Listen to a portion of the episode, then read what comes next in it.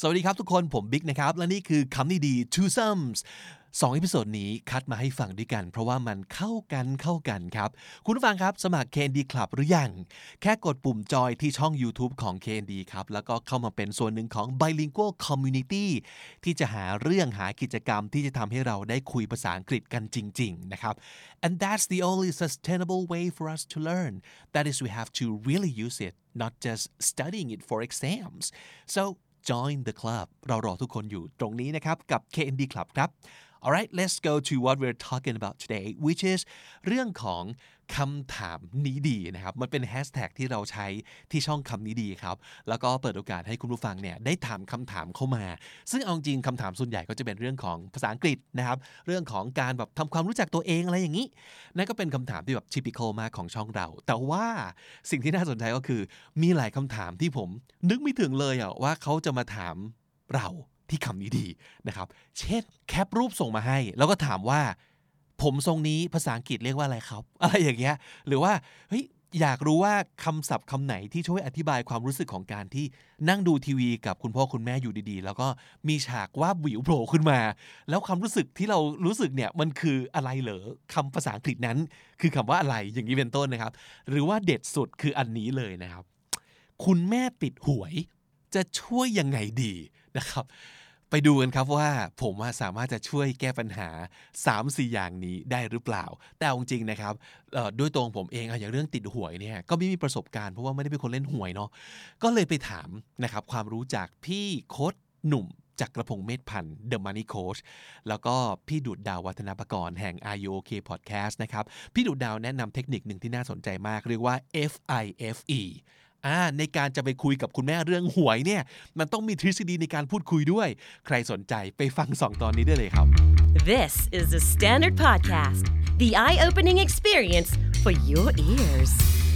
สวัสดีครับ ผมบิ๊กบุญ และคุณกำลังฟังคำนี้ดีพอดแคสต์สะสมสับการวลนิดภาษาอังกฤษแข็งแรง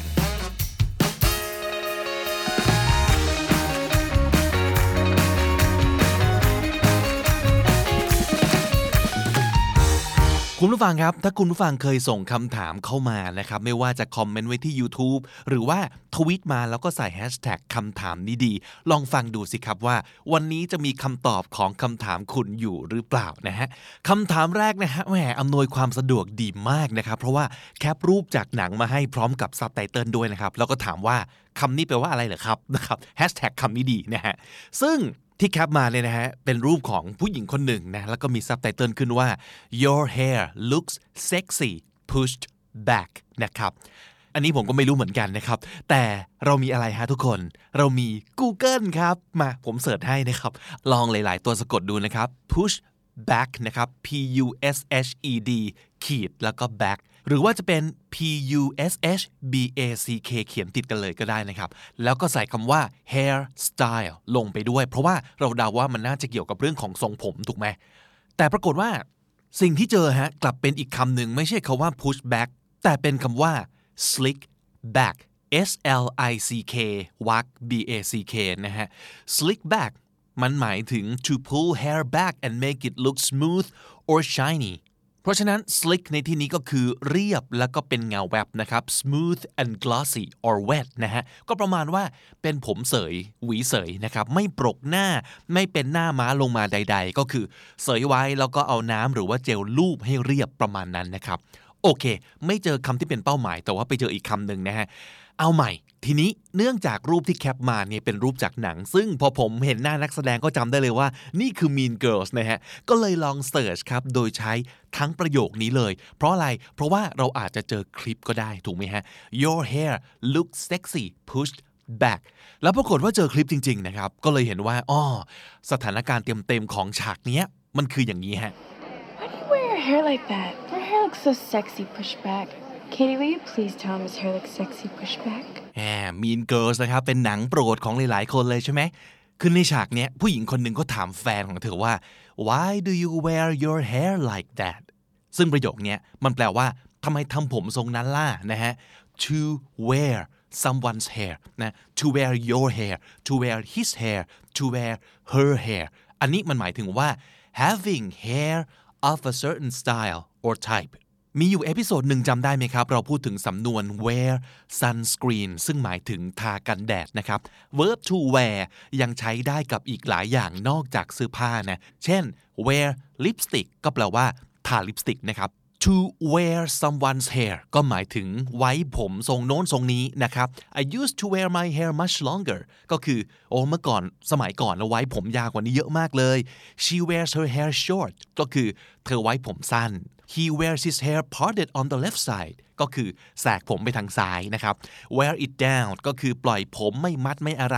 wear it up ก็หมายถึงมีการมัดมีการกล้าวขึ้นไป อย่างนี้เป็นต้นเป็นบัน เป็นโพนี่เทลต่างๆ บันก็คือมวยผมนะฮะ b u n บันคำเดียวกับที่แปลว่าขนมปังเลยนะฮะโพนี่เทลที่แปลว่าหางมา ก็หมายถึงผมแบบหางมานี่แหละนะฮะหรือว่าจะเป็น bangs b a n g s bangs ก็หมายถึงผมมานะครับ How do you like my bangs Should I cut my bangs อย่างนี้เป็นต้นนะครับ ซึ่งในคลิปเนี่ยก็จะเห็นว่าผู้ชายเนี่ยเขาคือหวีผมแบบปิดหน้าผากลงมานะครับ แล้วแฟนสาวนี่ก็ถามว่า why do you wear your hair like that ทำไมทำผมทรงนี้เล่า แล้วผู้หญิงก็เอามือตัวเองเนี่ยเสยผมแฟนขึ้นไป แล้วก็พูดประโยคนี้แหละครับ คือ your hair looks sexy pushed back จากที่เห็นเนี่ยก็น่าจะแปลเลยว่า เวลาเธอหวีผมเสยขึ้นไปเนี่ยเซ็กซี่กว่าเยอะเลยนั่นเองนะฮะ อันนี้ก็เป็นอีกเทคนิคหนึ่งที่ผมใช้เวลา search นะครับ ก็คือนอกจากเสิร์ช Google แล้วเนี่ยอย่าลืมเสิร์ช YouTube ด้วยนะครับ โดยเฉพาะการ search หาความหมายของศัพท์หรือว่าสำนวน เพราะว่าบางทีเนี่ยมันจะมีสถานการณ์ให้ดู แล้วก็มีคนพูดให้ฟังเลยนะครับ เราก็จะเข้าใจง่ายขึ้น เทียบกับการดูแค่ตัวหนังสือหรือว่าภาพนิ่งนะครับคำถามที่สองนะครับถามมาว่า ถ้าเพื่อนชวนไปเที่ยว กินข้าวตอนเย็น แต่เราไม่สะดวกนอกจากคำว่า busy ยังมีคำอื่นๆ ที่ใช้บอกเพื่อนได้หรือเปล่านะฮะ อืมอันนี้ก็น่าคิดนะเพราะเอาจริงๆนะครับถ้าสมมติเกิดเพื่อนชวนแล้วเราก็บอกว่า I'm busy มันดูเหมือน มันให้ความรู้สึกเหมือนกับว่า ไม่อยากไปอะยุ่งมันมีอย่างอื่นที่สำคัญกว่าเธอ อะไรอย่างนี้นะ มันดูไม่ค่อยเฟรนลี่เท่าไหร่ อาจจะดูเหมือนแบบเชิดใส่ไร้เยื่อใยเป็นนิดหนึ่งนะครับ งั้นพูดอย่างนี้ไหมฮะ บอกว่า thanks but I'm afraid I can't I've already made plans maybe some other time thanks ขอบคุณก่อนนะฮะ but I'm afraid I can't ก็คือแต่ก็เกรงว่าจะไม่ได้ I've already made plans มีแผนแล้วนะครับ มีนัดแล้วนั่นเอง maybe some other time เอาไว้วันหลังได้ไหมนะฮะประมาณนี้ หรือถ้าเกิดเรารู้ว่าเราจะว่างวันไหนนะครับ เป็นฝ่ายชวนเลยก็ได้นะว่า how about tomorrow พรุ่งนี้ไหม หรือว่า how about Friday วันศุกร์ไหมล่ะ หรือถ้าเกิดเขาชวนล่วงหน้าครับ แล้วเรารู้ว่าเราจะไม่ว่างนะลองตอบประมาณว่า oh that sounds nice but I'm so sorry I have to say no I have other plans tomorrow thanks for asking though you guys have fun okay oh that sounds nice ก็คือโอ้ฟังดูน่าสนุกดีนะ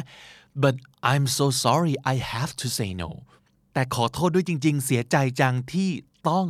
ปฏิเสธนะครับ have to say no เป็นการย้ำว่าไม่ได้อยาก say no แต่ว่า have to say no เพราะว่าอะไร I have other plans tomorrow มีแผนแล้วมีนัดแล้วเรียบร้อยนะครับ thanks for asking though แต่ยังไงก็ขอบคุณนะ you guys have fun okay ขอให้สนุกแล้วกัน สนุกเผื่อด้วยแล้วกันประมาณนี้นะฮะ โดยสรุปก็คือคำว่า make plans คือเรามีธุระแล้ว มีสิ่งที่เรานัดหมายไว้ล่วงหน้าแล้วนั่นเองนะครับคำถามสุดท้ายของวันนี้ผมขอเลือกคำถามนี้แล้วกันนะฮะ ดูแหวกแนวดี พอจะมีคำศัพท์ที่อธิบายเหตุการณ์ที่ เราดูหนังเรทที่มีฉากเรทอยู่บ้างนะครับ คือหนังมัน emo ฟาดฟันด้วยสีหน้าและคำพูดเกือบทั้งเรื่อง emo ในที่นี้ผมเดาว่ามันคือหนัง emotional คือหนังดราม่าหนังอารมณ์ประมาณนี้หรือเปล่านะครับ แล้วพอฉากที่ว่าไม่เยอะแต่แรงโผล่ออกมาเดาว่ามันอาจจะเป็นฉากแบบว่าบิวเซ็กซีนอย่างนี้หรือเปล่า ก็จะมีญาติพี่น้องโผล่มาในจังหวะเดียวกัน แล้วก็มองเราแปลก นะครับ คิดถึงคำว่า awkward ในสถานการณ์นี้นะ แต่ยังมีคำอื่นอีกไหมนะฮะแหมคำถามนี้ดีจริง ๆ นะครับ ผมว่าคำว่า awkward เนี่ยชัดสุดแล้วตรงสุดแล้วนะครับ มันคือประดักประเดิดตะขิดตะขวงใจ มองหน้ากันไม่ติดไม่รู้จะยังไงต่อดีประมาณนี้มันคือ awkward นะครับ แต่ทีนี้ลองลอง search หาดูไหมว่า คือมันน่าจะมีคนเคยเจอเหตุการณ์แบบเนี้ยแล้วก็มาเล่ามาแชร์ไว้ และเป็นไปได้ว่าเขาจะเล่าว่าตัวเองรู้สึกยังไง หรือว่าเขาใช้คำว่าอะไรในการอธิบายสถานการณ์นั้นนะครับ ถ้าลองไปอ่านดูเราอาจจะเจอคำที่เราอยากได้ก็ได้นะฮะ ผมลอง search อย่างนี้สมมตินะฮะ why sex scenes always come up when my parents enter the room ตรงๆอย่างนี้เลยนะฮะ ปรากฏว่าเจอเพียบเลยนะฮะ แต่เท่าที่ลองอ่านดูนะคำที่ทุกคนใช้คือ awkward นี่แหละนะฮะ a w k w a r d awkward แต่ก็ยังมีอีก 2-3คำนะครับ ที่เจอแล้วผมว่ามันใช้ได้เลยนะคำแรกคือคำว่า uncomfortable นะครับ comfortable ก็แปลว่าสบายนะฮะ uncomfortable ก็แปลว่ามันมันไม่สบาย รู้สึกไม่สบายใจก็คือประดักประเดิดนะฮะ อีกคำหนึ่งคือ embarrassing embarrassing ก็คือกระดากอายเคอะเขินหรือว่า ตะขิดตะขวงใจนะครับ แล้วก็คำนี้ซึ่งเป็นคำที่ดีมากเลยนะควรจะรู้จักเอาไว้คำนี้คือ cringe c r i n g e cringe เป็น verb นะครับ ถ้าเกิดเป็น adjective คือ cringy c r i n g y หรือ c r i n g e y นะครับ เจอตัวสะกดทั้งสองอย่างใช้ได้ทั้งคู่นะครับ เป็น adjective ถ้าสมมุติเกิดเรา cringe ก็คือเราสะดุ้ง นะครับเหมือนแบบสะดุ้งหรือว่าหดตัวแบบประมาณนี้ ด้วยความอับอายนะครับ จะอายตัวเองหรือว่าอายแทนคนอื่นก็ได้นะ อย่างเช่น พอได้ยินพ่อกับแม่เราคุยหนุ่งหนิงแบบสวีทวิวกันเนี่ยแบบจีบกันแล้วแบบ oh my god that was so cringy คือไม่ไม่เอาอะมันดู มันมันอายอะอายอายจนสะดุ้งอะประมาณนั้นนะครับ หรือสมมติกำลังนั่งดูหนังที่คิดว่ามันเป็นหนังใสๆนะครับ แล้วก็เลยนั่งดูกับคุณพ่อคุณแม่คุณปู่คุณย่าคุณตาคุณยาย แล้วจู่ๆท่ามกลางหนังใสๆนั้น เซ็กซีนอย่างรุนแรง ก็โผล่ขึ้นมาแบบร่วมรักกันอย่างเร่าร้อน แล้วก็ยาวนาน โอ้อันนี้นั่งทำหน้ากันไม่ถูกเลยทีเดียวนะครับ จากที่ลองเสิร์ชอ่านดูเนี่ยตัวอย่างเยอะมากเลยนะกรณีนี้นะคือนั่งดูหนังกับพ่อแม่แล้วหน้าหนังมันเป็นหนังรักวัยรุ่นใสๆแต่เป็นหนังที่ชื่อว่าอเมริกันพายครับ อันนี้เรียกว่าคนทั้งโลกโดนโปสเตอร์หลอกกันหมดเลยนะฮะซึ่งสมมุติพอพูดเรื่องอะไรแบบเยอะๆอย่างนี้ขึ้นมาเนี่ยเราอาจจะบอกว่า I still cringe นึกแล้วยังขนลุกไม่หาย คือ มันสยอง แต่ไม่ได้สยองด้วยความกลัว มันสยองด้วยความอับอายนะฮะอีกตัวอย่างหนึ่งที่อ่านเจอนะครับ ซึ่งหลายคนอาจจะ relate นะคือคนเล่าเนี่ยเขาไปออกงานกับพ่อของเขา แล้วพ่อก็แบบดื่ม ดื่มไปนิดนึง แล้วก็เกิดคลื้มอะไรขึ้นมาไม่รู้ ลุกขึ้นเต้นนะครับ โอ้โห so cringy นะครับ คือลูกก็อายอะอายแบบขนลุกอะอยากเอาไฟช็อตตัวเองให้สลบตื่นเอาความจำเสื่อมอย่างนี้ได้ไหมนะครับ thinking about it I still cringe คิดเรื่องนี้ทีไรก็ยังขนลุกทุกทีนะฮะหรือถ้าเกิดอยากได้ตัวอย่างอื่นๆนะครับ ลองเสิร์ชโดยใช้คำว่า cringe worthy นะฮะ C R I N G E cringe แล้วก็ W O R T H Y cringe worthy เขียนติดกันหรือว่าจะขีดระหว่าง cringe กับ worthy ก็ได้นะครับ suffix worthy ที่ต่อท้ายคำเนี่ย มันหมายถึงควรค่าแก่การนะครับ เช่น คนที่ trustworthy ก็คือคนที่ควรค่าแก่การไว้ใจ ถ้าซีรีส์เรื่องไหน binge worthy ก็คือควรค่าแก่การดูยาวๆ รัวๆ 10 ตอน 20 ตอนต่อเนื่องกันนะครับ newsworthy เรื่องราวที่มัน newsworthy ก็คือ interesting enough to be reported as a news ก็คือเป็นเรื่องราวที่มันควรค่าแก่การเป็นข่าวนะฮะ quote worthy ก็คือ worthy of being quoted คำพูดหรือว่าคำคมของใครสักคนหนึ่งที่แบบพอได้ยินมาแล้ว โอ้ อันนี้ต้องเอาไปโค้ดต่อ เพราะว่ามันคมเหลือเกินนะฮะ หรือคำนี้เลย Instagram worthy ก็คือแหมรูปนี้ต้องอัพลง IG เพราะว่ามันเป็นรูปที่สวยมากเด็ดมากและรับรองเลยว่าโกยไลค์แน่นอนประมาณนี้นะครับ เพราะฉะนั้นสิ่งที่มัน cringe worthy ก็คือเป็นเรื่องหรือเป็นรูปที่ดูแล้วจะรู้สึกอายจน อยากกินเหล้าให้เมาเดี๋ยวนั้นเลยนะครับ ลองเสิร์ชดูโดยใช้คำนี้นะฮะ cringe worthy ตัวอย่างเพียบเลย หรือว่าลองคิดถึงเรื่องของตัวเองก็ได้นะ น่าจะมีกันทุกคนนะครับผมว่าเรื่องในอดีตที่โคตรจะอายโคตรจะน่าอายแล้วถึงจะผ่านมานานไม่รู้กี่ปีแล้ว นึกถึงที่ไรก็ยังทำให้เราต้องแบบหลับตาปีแล้วเอามือตบหน้าผากตัวเอง หรือว่าต้องรีบสะบัดหน้าแรงๆให้ตัวเองเลิกคิด นั่นแหละฮะความอับอายในระดับที่เรียกว่า cringy สรุปศัพท์ที่เอามาฝากกันในวันนี้นะครับ มีทั้งหมด 12 คำและสำนวนมาทวนกันอีกรอบพร้อมกับออกเสียงไปด้วยกันครับ slick slick เรียบและมัน wear a hairstyle wear a hairstyle ไว้ผมทรงโน้นนี้นั้น bun bun มวยผม ponytail ponytail หางม้า bangs bangs ผมม้า uncomfortable uncomfortable ประดักประเดิด embarrassing embarrassing กระดากอายเคอะเขิน หรือตะกิดตะขวงใจ cringe cringe ขนลุกหรือสะดุ้งด้วยความอับอาย binge worthy binge worthy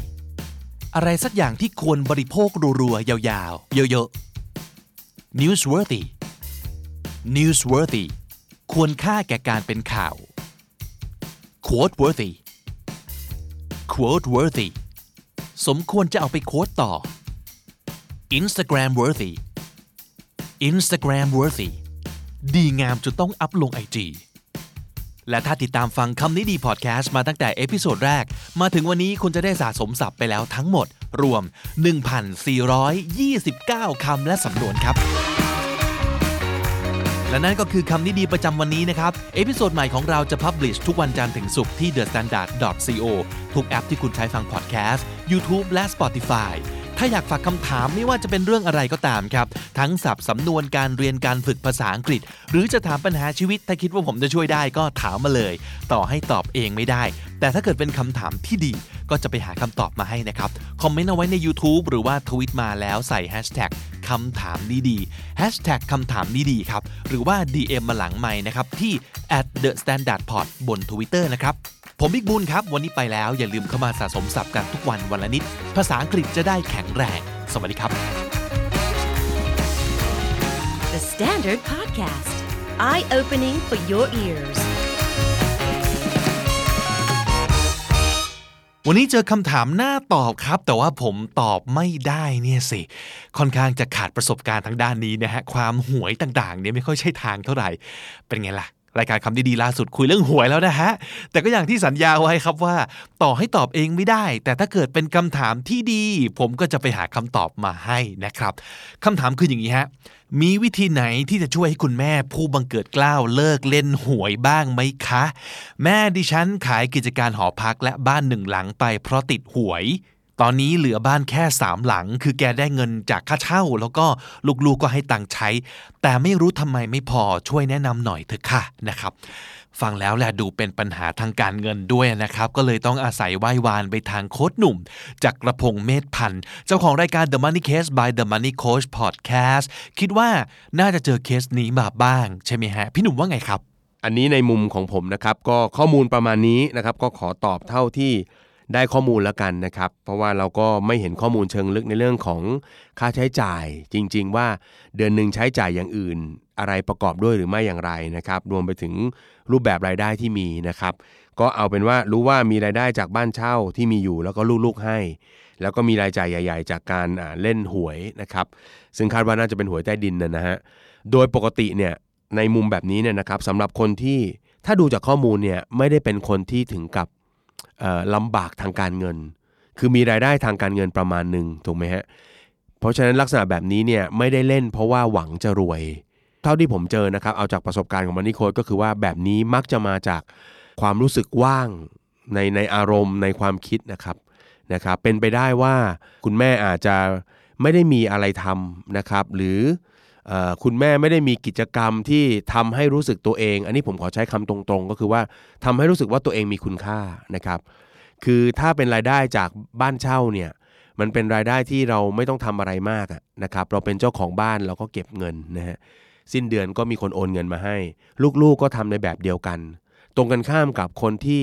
สร้างรายได้จากการทำกิจกรรมที่มันมีคุณค่าเราได้ช่วยคนอื่น เราทำให้คนอื่นอิ่มท้อง เราทำให้คนอื่นมีความสุข เราทำให้คนอื่นสะดวกสบายขึ้นอะไรอย่างเงี้ยนะครับ คือเมื่อไหร่ก็ตามที่มนุษย์เนี่ยโหยหาคำว่าคุณค่าในตัวเองเนี่ยมันก็เป็นไปได้นะครับที่จะเลือกไปจับไปยึดอยู่กับ สิ่งอื่นๆ อย่างเช่น เรื่องการพนันก็ดี หรือการไปถึงขั้นการจับจ่ายใช้สอยแบบฟุ่มเฟือยหรือเกินตัวแบบนี้ก็มีนะครับ เพราะฉะนั้นเนี่ยผมคิดว่าอยากให้ลูกๆเนี่ยเนาะกลับมาหาคุณแม่แล้วก็ ลองนั่งพูดคุยล้อมวงคุยกันนะครับ แล้วก็อลองหาปัญหาที่แท้จริงนะครับ บางทีท่านอาจจะเหงาครับเพราะไม่มีใครอยู่ด้วยหรือเปล่า อันนี้ผมไม่แน่ใจ เพราะผมได้ข้อมูลประมาณนี้นะครับ เพราะฉะนั้นกลับมาพูดคุยกันนะครับ โทรหาท่านบ่อยๆนะหรืออาจจะชวนท่านไปอยู่ด้วยหรืออะไรก็ได้ ผมเชื่อว่าเมื่อท่านรู้สึกว่าท่านมีคุณค่านะท่านได้รับการเอาใจใส่ดูแลนะครับ ท่านก็อาจจะ ปรับเปลี่ยนพฤติกรรมตรงนี้ไปได้ด้วยนะครับ ก็ตอบในมุมจากประสบการณ์ที่เคยเจอคนที่เล่นหวยมากๆนะครับ ก็น่าจะประมาณนี้นะครับ ตามที่พี่หนุ่มบอกนะครับ ปัญหาอาจจะอยู่ที่ self worth ก็คือ the sense of one's own value as a person เป็นคุณค่า ที่เรารู้สึกในตัวเองนะครับว่าเรามีคุณค่ามากน้อยแค่ไหนนะความว่างความไม่มีอะไรทำจัดการตัวเองไม่ถูกนะก็อาจจะเบื่อนะครับ ก็เลยอยากจะหาความตื่นเต้นบางอย่างให้กับชีวิต อย่างนี้ก็เป็นไปได้นะครับ ก็อาจจะต้องลองหาดูครับว่า มีกิจกรรมทดแทนอื่น ๆ ที่มีคุณสมบัติตามนี้นะฮะคือ มีคุณค่าด้วยแล้วก็สร้างความสนุกสนานตื่นเต้นให้กับชีวิตบ้าง ที่มันจะมาเอาชนะแล้วก็ทดแทนการเล่นหวยได้ไหมนะครับ ไปขอมาอีกหนึ่งความเห็นนะครับ จากพี่ดุดดาววัฒนประกรณ์ครับนักจิตบำบัดแล้วก็พิธีกรรายการ Are You OK Podcast ไปฟังกันครับสำหรับเราคือหนึ่งสมมติเราจะเข้าไปคุยกับแม่ใช่ไหม เราควรจะรู้ก่อนว่าโอเคทุกทุกการกระทำที่คนเราเลือกทำเนี่ยมันตอบสนองความต้องการลึกๆ ทางด้านจิตใจเสมอนั่นแปลว่าไอ้ไอการซื้อหวยจนจนมากมายเนี่ยมันอาจจะต้องตอบสนองความต้องการทางใจของแม่อะไรบางอย่าง เพราะฉะนั้นไม่อยากให้แบบตัดสินอยากให้โอเค มันทำฟังก์ชันนี้ให้กับแม่ คราวนี้แต่เราไม่รู้ว่ามันทำฟังก์ชันอะไร จนกว่าเราจะได้เข้าไปสื่อสาร แต่การสื่อสารเนี่ย ถ้าเรายังมีความโกรธอยู่ หรือมีความอยากตำหนิอยู่เนี่ย สองสิ่งนี้มันจะทำให้วิธีการสื่อสารที่เราจะสื่อสารกับแม่เนี่ยมันมันผิดจุดได้ง่าย เพราะแม่ก็อาจจะเกิดความน้อยใจ หรือไม่รู้สึกว่าเราเข้ามา เพราะว่าเราอยากเข้าใจจริง ๆ เพราะฉะนั้นเราควรจะเข้าไปใช้น้ำเสียงแบบค่อนข้างกลางนิดหนึ่งแล้วก็ไปเพื่ออยากจะรู้ว่ามันตอบสนองความต้องการอะไรลึกๆของแม่แล้วก็ ตอนนี้คือสิ่งที่เราไม่รู้คือเราไม่รู้ว่าแม่รับรู้มันมากน้อยแค่ไหนว่าการซื้อหวยของแม่ มันส่งผลให้มันเป็นวิกฤตใช่ไหมเพราะฉะนั้นก็จะมีแนวทางคร่าวๆ ก็เป็นหลัก การถามคำถามแบบ five F I F E F แรกถามฟังก์ชัน โอเค เราไปคุยกับแม่เนอะว่าแบบวันนี้เราอยากคุยเรื่องเรื่องที่แม่ซื้อหวย ก็ถามก่อนว่าเออแม่เล่าให้ฟังหน่อยได้ไหมเป็นคำถามไปเปิดหมดนะ แม่เล่าให้ฟังหน่อยได้ไหมว่า แต่ละเดือนนะแม่ซื้อหวยยังไงมากน้อยแค่ไหน เราจะได้รู้ก่อนว่าโอเค ลักษณะหรือแพทเทิร์นการที่แม่เขาซื้อหวยเนี่ยมันมันเป็นยังไง ซึ่งไม่รู้ว่าตอนนี้รู้แล้วมากน้อยหรือยัง ถ้าสมมติแม่บอกว่าเรื่องของฉันอย่ามายุ่งนั่นมันโชว์สัญญาณว่าแม่รู้ว่าเรื่องนี้เซนซิทีฟนั่นเราควรจะรู้สึกดีอ่าแม่รู้ใช่ไหมว่ามันเซนซิทีฟเอาว่า อยากอยากยุ่งอยากรู้เพราะว่า ตอนนี้มันเกิดวิกฤตทางการเงิน คือเราสามารถพูดตรงๆได้ แต่แต่อย่าขึ้นนะ อารมณ์อย่าเพิ่งขึ้น เพราะแสดงว่ายิ่งเขาบ่ายเบี่ยง แสดงว่าเขากลัวกลัวกังวลว่าเราจะโกรธใส่หรืออะไรใส่ แล้วก็แบบไปแบบ เปิดคามไปเลยว่าแบบ อยากคุยบอกได้ไหมอะไรเงี้ยว่าว่ายังไง เพราะว่าตอนนี้มันมันค่อนข้างจะเป็นวิกฤต แล้ววิกฤตเนี้ยมันส่งผลกระทบอะไรบ้าง เราก็ทำแจงข้อมูลไปว่า เออมันมันหนักหนามากเท่าไหร่อะไรเงี้ยแล้วพอเขาเริ่มแบบ เออเออเออบอกมาตึ๊ดตึ๊ดตึ๊ดเราก็โฮนิดนึงอย่าไปจัดเขาทำให้เขาแบบมั่นใจว่าเขาคุยกับเราได้ ถัดมาเราก็ถามเป็นเรื่องของแบบว่าไอเดีย ตัวไอก็คือไอเดีย เออแม่แล้วแม่คิดยังไง แม่คิดว่าแบบการซื้อหวยนี่มันมันมันทำให้แม่รู้สึกยังไง อาจจะถามร่วมกับกับฟีลิ่งไปด้วยเลยก็ได้ว่าแบบ เออมันแม่คิดว่ามันยังไง เอาแม่คิดว่าเขาเขาก็ซื้อกันเขาซื้อกันทั้งหมู่บ้านเลยสมมติ เนี่ยเนี่ยคนที่ทำงานด้วยเขาเขาก็ซื้อกันใคร ๆเขาก็ต้องซื้อกัน อ๋อ เราจะได้รู้ไอเดียว่าแบบไอเดียอะไรมันแบ็กอัพเขาเออแล้วถามเขาเลยว่าแบบ แล้วแม่แม่แม่คิดยังไงว่า ว่าไอ้ไอจำนวนที่แม่ซื้อหวยไปกับกับสถานการณ์ทางการเงินที่บ้านอะถามให้มันตรงจุดไปเลย ว่าแม่เห็นไอมีไอเดียอะไรเกี่ยวกับตรงนี้ไหมอะไรเงี้ยประเด็นคือเดี๋ยวอยากรู้เหมือนกันว่าแม่เขารู้ไหมว่าตอนนี้แบบขายกิจการไปแล้วแล้วมันเอฟเฟกอะไรยังไงอย่างเงี้ยถ้าเขารับรู้ก็ไปต่อเออแล้วแม่รู้สึกยังไงที่ตอนเนี้ยล้านหนึ่งล้านไม่ได้เป็นของเราแล้ว เราเหลือสามล้านนะ แล้วสถานการณ์งานการเงินเราเป็นแบบนี้ แล้วตอนเนี้ยถ้าเราจะไป จะอนุญาตให้แม่ซื้อหวยเหมือนเดิมเนี่ย มีแนวโน้มว่าหลังที่สองก็จะไปนี้หรือเปล่า แม่มีความรู้สึกยังไง แล้วก็สุดท้ายคือแม่แม่เอาจริง ๆ คือ เรื่องนี้มันต้องถูกจัดการนิดหน่อย แม่อยากให้จัดการยังไง ไม่อยากเสียบ้าน ไม่อยากจะต้องเสียเงิน ก็ถาม expectation ตัวอีแม่อยากให้ support ยังไง support ด้านอะไรไหม จริง ๆ นี่เป็นได้แค่แนวทางสำหรับเรื่องที่เรามีข้อมูลมากเท่านี้นะ เราไป explore ต่อ เราจำเป็นจะต้องรู้ก่อนว่าหนึ่งแม่เขามีการรับรู้เกี่ยวกับสิ่งที่เขาทำอยู่มากน้อยแค่ไหน เขามีไอเดียอะไรแบ็กอัพเขาอยู่สามเขามีความรู้สึกยังไงกับสิ่งที่เขาทำข้อสี่คือเขา expect ให้เรามีส่วนร่วมในสถานการณ์นี้อย่างไร โอ้ ชอบมากเลยนะ วิธีการเข้าไปคุยโดยเทคนิคที่เรียกว่า fife นะครับ F I F E ผมทวนอีกทีหนึ่งนะครับ คือ function idea feeling expectation นะครับลองเอาไปใช้กันดูนะฮะคือเรื่องหวยเนี่ยมันไม่ได้ฮิตแค่ในบ้านเรานะอันนี้ทุกคนคงรู้นะครับมันฮิตกันทั่วโลกนะอย่างในอเมริกาเนี่ยทราบไหมครับว่า แต่ละรัฐเขาจะมีสโลแกนหวยของตัวเองด้วยนะนะฮะ lottery slogan เนี่ยนะอย่างเช่นสมมติในเคนตักกี้นะครับสโลแกนลอตเตอรี่เขาก็คือว่า somebody's gotta win might as well be you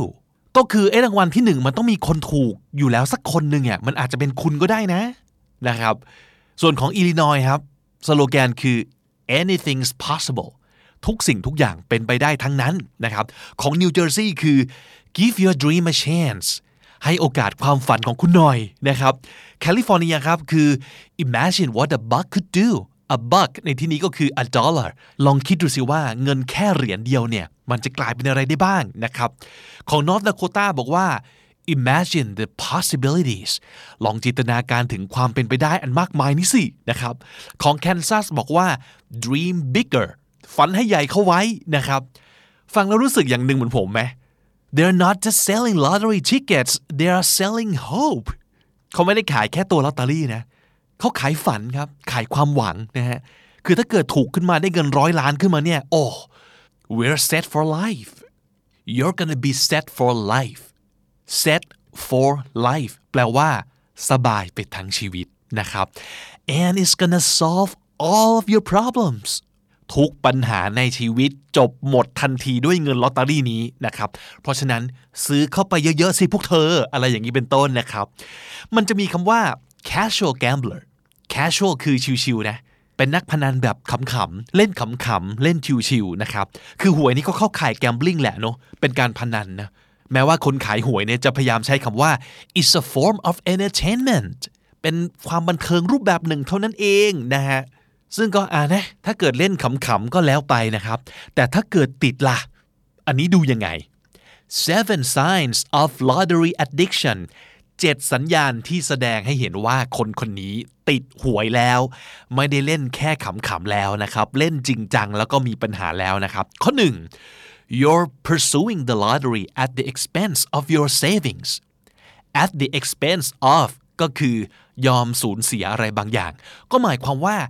การซื้อหวยของคุณเนี่ย มันไม่ใช่แค่เอาเงินค่าขนมเล็ก ๆ น้อย ๆ มาซื้อ แต่ว่ามันยอมถึงขนาดเอาเงินเก็บมาซื้อมาเล่นกันเลยทีเดียวนะครับ ข้อ 2 ครับ you start to accumulate debts accumulate a c c u accu m u mu l a t e late accumulate ก็คือสะสมพอกพูนนะครับ debts d e b t s debts แปลว่าหนี้เริ่มสะสมหนี้แล้วมีหนี้สินพอกพูนขึ้นมาแล้วนะครับ ข้อ 3 ครับ you develop the habit of lying นิสัยของการเป็นคนขี้โกหก เริ่มค่อยๆ พัฒนาขึ้นมาแล้วนะครับ จริงๆ โกหกเป็นเรื่องธรรมดาแหละเนาะ lying is human everybody lies but for most of us we try not to do it but if you start to get addicted to gambling lying becomes inevitable inevitable i n e v i แล้วก็ table นะครับ inevitable แปลว่า เลี่ยงไม่ได้ ถ้าเกิดเราเริ่มติดการพนัน เริ่มติดหวยขึ้นมา การโกหกมันดูเหมือนจะเริ่มเลี่ยงไม่ได้นะ เพราะว่าอะไร เพราะพอเงินขาดมือมันก็ต้องเริ่มหยิบยืมใช่ไหมครับ and that's when you become more creative คราวนี้แหละ ต่อมความคิดสร้างสารรค์จะทำงานหนักเลย สร้างสารรค์เรื่องอะไรครับ at making up lies after lies make up lies ก็คือสร้างเรื่องขึ้นมาโกหกนะครับ ก็คือมีความจำเป็นต้องใช้เงินร้อยแปดพันอย่างผุดขึ้นมาเป็นเหตุผลที่ต้องไปหยิบไปยืมเงินต่างๆ กับทุกคนรอบตัว แต่ที่จริงทั้งหมดคืออะไร มันลงที่หวยนั่นเองนะฮะ ข้อ 4 ครับ you resort to theft and fraud resort ในที่นี้นะครับไม่ได้แปลว่าบ้านพักตากอากาศนะครับ resort to something ก็หมายความว่าที่สุดแล้วต้องไปใช้วิธีนี้ทั้งที่อาจจะไม่ได้อยากใช้เลย แต่ว่ามันมันจนตรอกแล้วต้องใช้วิธีนี้แล้วล่ะนะครับ theft กับ fraud T H E F T theft แปลว่า ขโมยนะครับ fraud F R A U D fraud ก็แปลว่า ต้มตุ๋นนะครับ โกหกเฉยๆ เริ่มไม่พอแล้ว ลงท้ายต้องไป ขโมย ต้องไปช่อโกงเข้ามานะครับ อันนี้เป็นปัญหาหนักแล้วนะ ข้อ 5 ครับ you tend to keep chasing for the money you had lost previously นั่นก็คือเขาบอกว่า some gamblers say they are just trying to win back the money they have lost win back ก็คือชนะให้ได้เพื่อแย่งชิงกลับมาครับ ก็คือเขาบอกว่าจริง ๆ ที่เล่นอยู่ทุกวันเนี้ยไม่ได้ติดนะ ไม่ได้อยากเล่น แค่อยากจะเอาเงินที่เสียไปคืนมาเท่านั้นเอง they'll claim that once they win big they will stop win big ก็คือถูกรางวัลใหญ่นะครับได้แบบจักดับนะครับ เดี๋ยวขอให้มันได้รางวัลใหญ่หน่อยเหอะจะเลิก นี่คือคำพูดติดปากของคนที่เริ่มเป็นผีพนันแล้ว เริ่มเป็นคนที่แบบติดหวยจริงจังแล้วนะฮะข้อ 6 ครับ you are too preoccupied with lottery gambling หายใจเข้าออกเป็นหวยกันเลยทีเดียวตีเลขกันทุกวินาที ที่ตามข่าวเนี่ยไม่ได้สนใจความเป็นไปของโลกหรืออะไรนะครับ หาเลขนะครับทะเบียนรถเอ่ยจำนวนผู้เสียชีวิตต่างๆ เอ่ยทุกอย่างติเป็นหวยได้หมดนะครับ preoccupied คำนี้แปลว่า หมกมุ่นนะครับ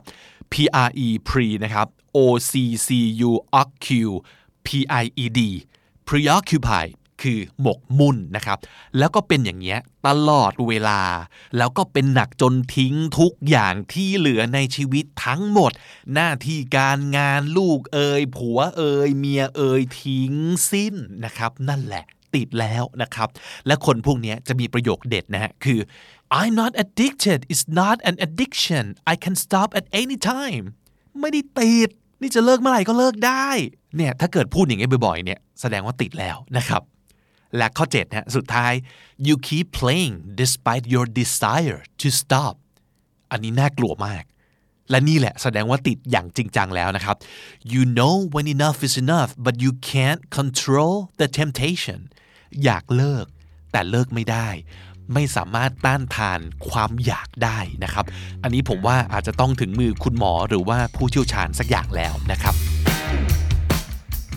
สรุปสับที่เอามาฝากกันในวันนี้นะครับ มีทั้งหมด 13 คำและสำนวนนะครับ มาทวนกันอีกสักรอบหนึ่งพร้อมกับออกเสียงไปด้วยกันครับ lottery addiction lottery addiction ติดหวย self worth self worth คุณค่าของตนเอง set for life set for life สบายไปทั้งชีวิต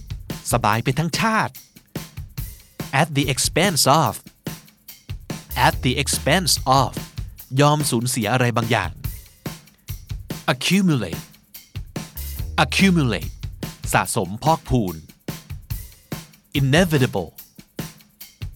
inevitable เลี่ยงไม่ได้ make up lies make up lies สร้างเรื่องขึ้นมาโกหก theft theft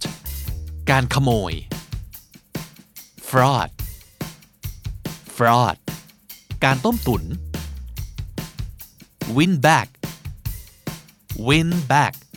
ชนะให้ได้เพื่อแย่งชิงกลับมา win big win big ถูกรางวัลใหญ่ preoccupied